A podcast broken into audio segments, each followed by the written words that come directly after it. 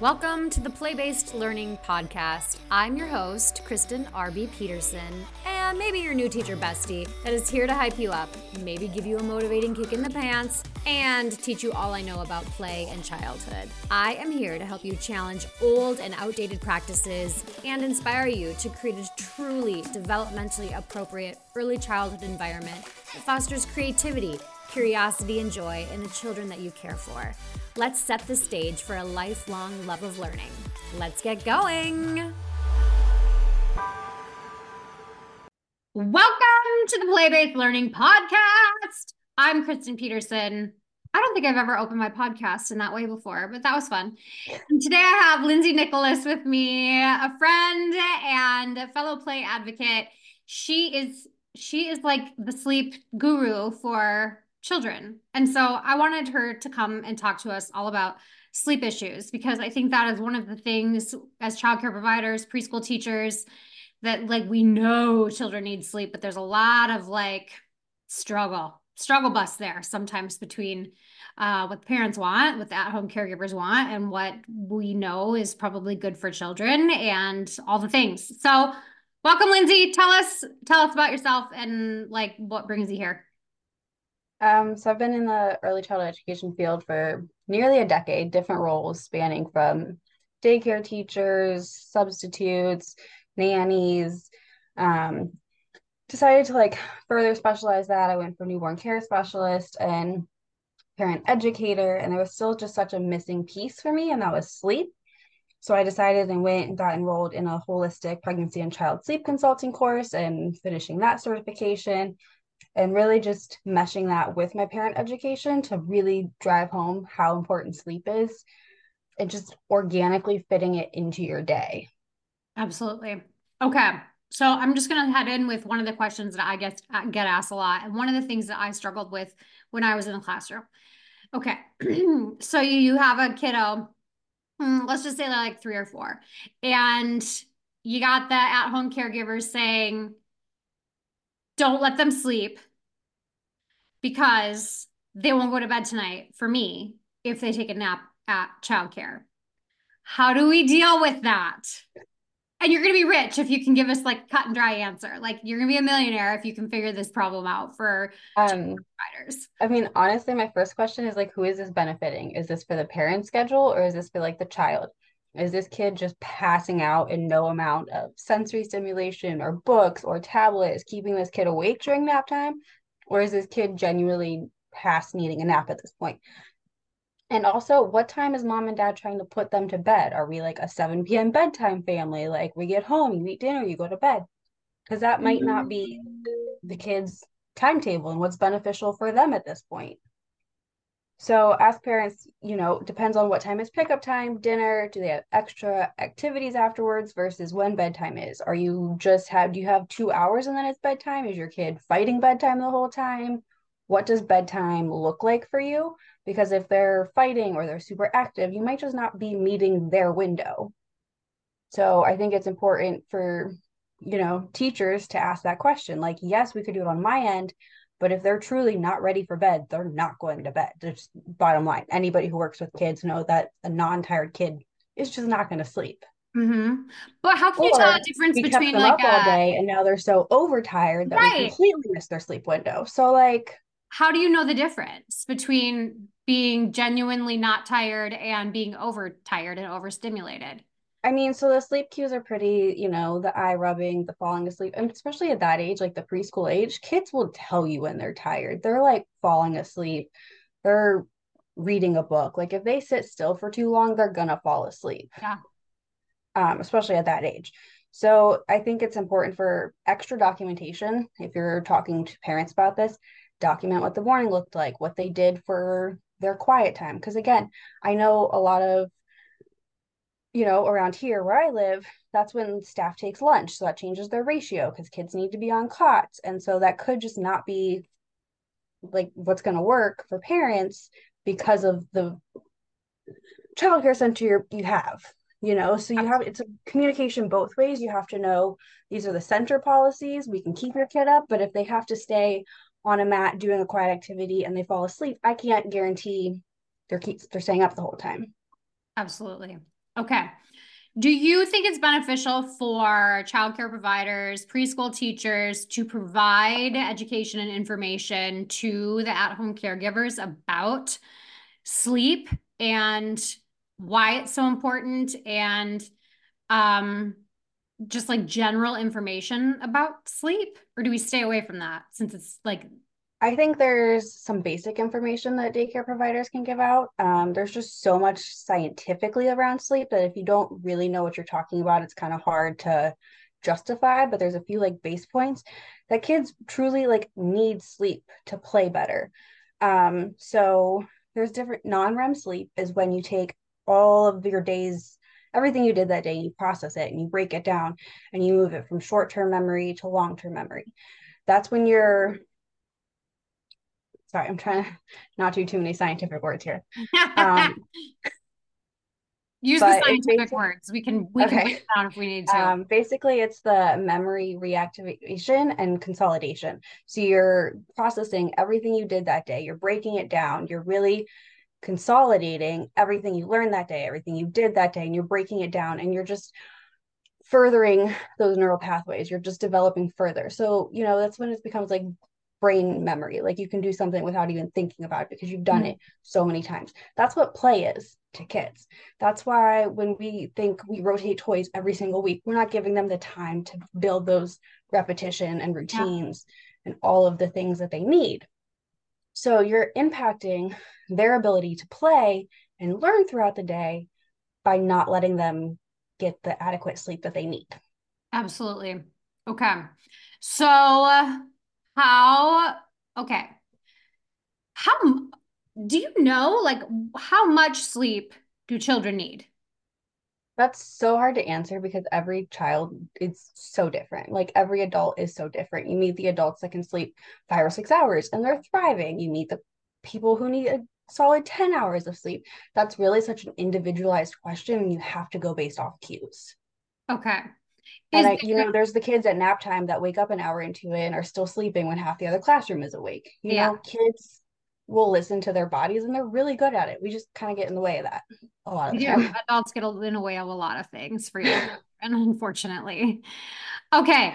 So um how does sleep affect a child day to day? Like if they have lack of sleep, how is this affecting them? At childcare I mean, at preschool? Like what can think about everything we do up? in daycare. I mean, it's problem solving, it's creativity, your social interactions, your decision making. As an adult, all of that is out the window when you're tired and cranky and grumpy and all of the things. So it's the same for kids. If we're not letting them get that sleep, then are they going to play really well with others? Probably not. Are they going to expand into their creative worlds and storytelling and really use that imaginative play? Probably not as deeply if they're tired or there's some other need that needs to be mm-hmm. met. Mm-hmm. Okay. When um okay, let's so let's say we have a parent who says absolutely don't let make my child take a nap. I don't want them napping. How do we deal with that? So that's when you sit down and have a meeting and you need to discuss why they're not having a nap. Are they getting picked up early that day? Is this a regular thing? Does it have to include the bedtime? Has the doctor asked for this? Like, what's driving the absolutely no nap? Don't let my kid fall asleep. And is it at the best interest of the, the child at this point? You know, are they struggling to get through their day? Are they absolutely exhausted at the end of the day? And that's what mom and dad want to just throw them into bed early? Just genuinely like what does that look like and where's the drive that's you know affecting what your child needs. So again this is when you can give them some of the extra resources you can give them some of the documentation you can talk about what we're doing and why we have nap time in our routine because most centers have that explanation broken down. And mm-hmm. most parents who picked that center know what the daily schedule looks like. Yeah. So that's something for them to really think about is the center meeting my needs or not? Because you can't make an individualized plan for every child in the center. That's just not how centers typically work, especially if half the kids need to stay awake because then you're not meeting ratios or things. And there's a lot of statewide compliances on what kids need or how structures need to look like during the day. So I think parents need to be more understanding of yes, the center won't work with me, but like, why not?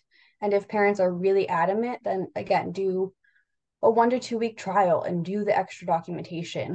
How did the morning go? How what activity did we supply during the quiet time? Did they stay awake? Did they fall asleep? How has that affected their afternoon behaviors? And then really sit down again. Mom and dad, did this improve at home? Well, here's what our day looked like. We need to come up with a different game plan, or this is working out. Okay. So, when in in your experience working with children, is there a correlation at all between the type of play a child chooses to engage in and their amount of sleep, their sleep quality? Um, I mean, absolutely. A child's sleep quality definitely influences their play. Um, so, and I think we have to take into consideration after somebody sleeps, or like their groggy phase afterwards. Sometimes they're ready to jump in, they're ready to play with their friends, they're ready to do all the things. And sometimes they just need to like sit quietly and play. And, you know, you have that aha moment after you, sleep. Then sometimes kids have that. I want to go back to something they worked on in the morning. Mm-hmm. And I think it's important to offer both the solitary play and the group play after nap time. I think kids need different adjustments to different levels. Some kids after they get their sleep they're better with their social skills they're better with like mood regulation and just all of the things. So that definitely affects how they play and the type of play that they have access to. Mm-hmm. so okay. How do we um okay. How in an ideal world what would so after rest time or even before like what does an ideal environment that's set up in the best interest of a child as it correlates to sleep? Like what does that look like? What is like the ideal environment for a child like overall in general during the day but also to help with sleep quality?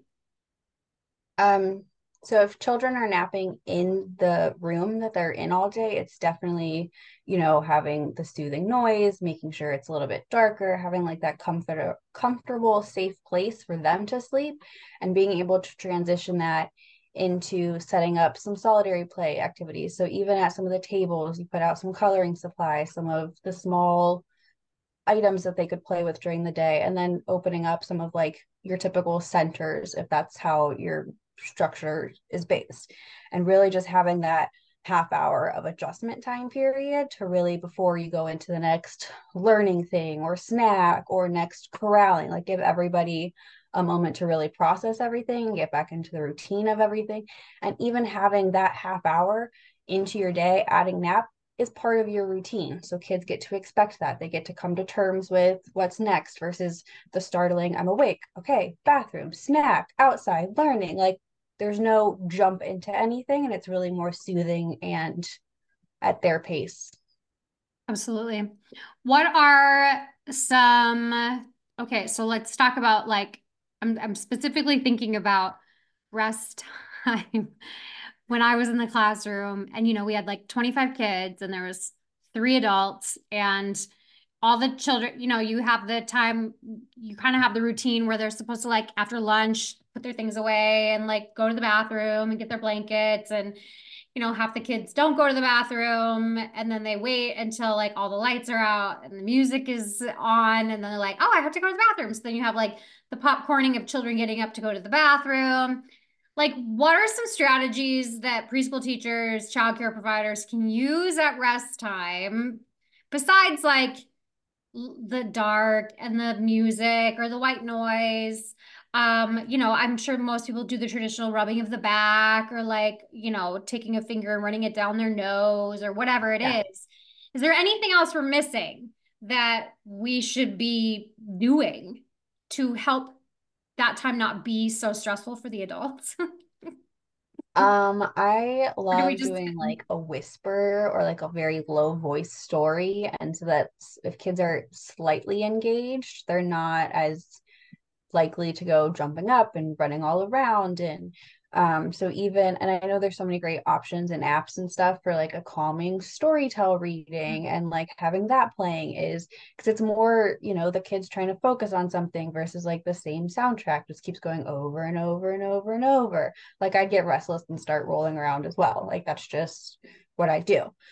So I think some of that stuff and the whispering and really being quiet, but still trying to meet their needs. I know it's so tough because sometimes the kids and you know sometimes this kid is going to do this every single day no matter what mm-hmm. you do and that's just the reality of working with that many kids in a space yeah. so i think the biggest thing you can do is just set up the environment and the routine to be the same as much as possible and really break down you know what each kid needs and that just takes time getting to know each kid absolutely um if you could tell childcare providers or preschool teachers one thing about sleep and children, what would it be? Everybody's so different. Not one thing is going to work for everybody. And that's what, you know, makes my job as a sleep consultant so hard is I have a million tools in my bag, but none of them could work for a child. And you really have to and I know that's so much easier said than done in a child space, but making sure parents are all on the same page and parents know why you have sleep in your day can really just better set you guys up for success. Do you have uh, what are some of your top resources that are accessible to just the general public on sleep? Where can people go to like find more out to read more, to like learn more about sleep and why it's important? Um, I think most pediatric like doctors, you can ask them for some resources, but again, they only have a slight amount of training in sleep. Um, I think finding sleep consultants in your area usually have resources on their websites, and they're usually the best bet to go to because they have the most updated training and knowledge. And most have guides on their sites. So I think, and that differs for age and state, and really, well, not like the logistics, but really just finding someone in your area and that can, you can kind of talk to and even reach out to as like a center wide. We want some resources on this area and most are absolutely willing to help you in that regard. Absolutely. Um okay. I had oh, i just like thought of a great question and now i don't remember what it was. I think it had something definitely had something to do with play. Okay. So and learning how big of a correlation is there between learning and sleep? Um, I mean, so like we talked about with the non-REM sleep, that's when you're processing everything that you did that day. So if you are processing everything you learned that day, you have a better understanding of it. If you have the opportunity to work and play at that same thing again, you're just strengthening that neural pathway over and over and over again. So you really truly need the good deep sleep to enter that non REM phase. And that's what's going to help you consolidate and process all your memories, process all your thoughts, really process and break down what you learned that day. Even as an adult, you know, you ever go to bed and you wake up and you have that aha moment, you figure it out how to break through the problem or solve what you were doing. Sleep is really beneficial to helping you get through any subconscious like thoughts about something and that's how kids learn is through play. And so by giving them the sleep and the access to play with the same materials over and over again we're just further the neural pathway connection for them. Absolutely. Amazing. Well thank you so much for taking time to chat with me on the podcast, where can people find more of you and connect with you to learn more? Um, I am on Facebook and Instagram as The Brain That Plays, and I have my website, thebrainthatplays.com, launching at the end of this month with all of the sleep consulting, newborn care specialist, and parent educating notes and just the importance of it all and how it all ties together. So amazing. Awesome. We'll, we'll link that in the show notes. And it's been a pleasure. Thanks for being here, Lindsey. You're always my go to for sleep thanks stuff. For so I appreciate you. And thanks for the work that you're doing for young children. If you liked what you heard today, share this podcast with your coworkers, admin, or maybe even your partner. And I love getting five star reviews so more people can embrace play. Hit follow or subscribe so you never miss an episode. Or connect with me on Instagram or my website, KristenRBPeterson.com. Until next time.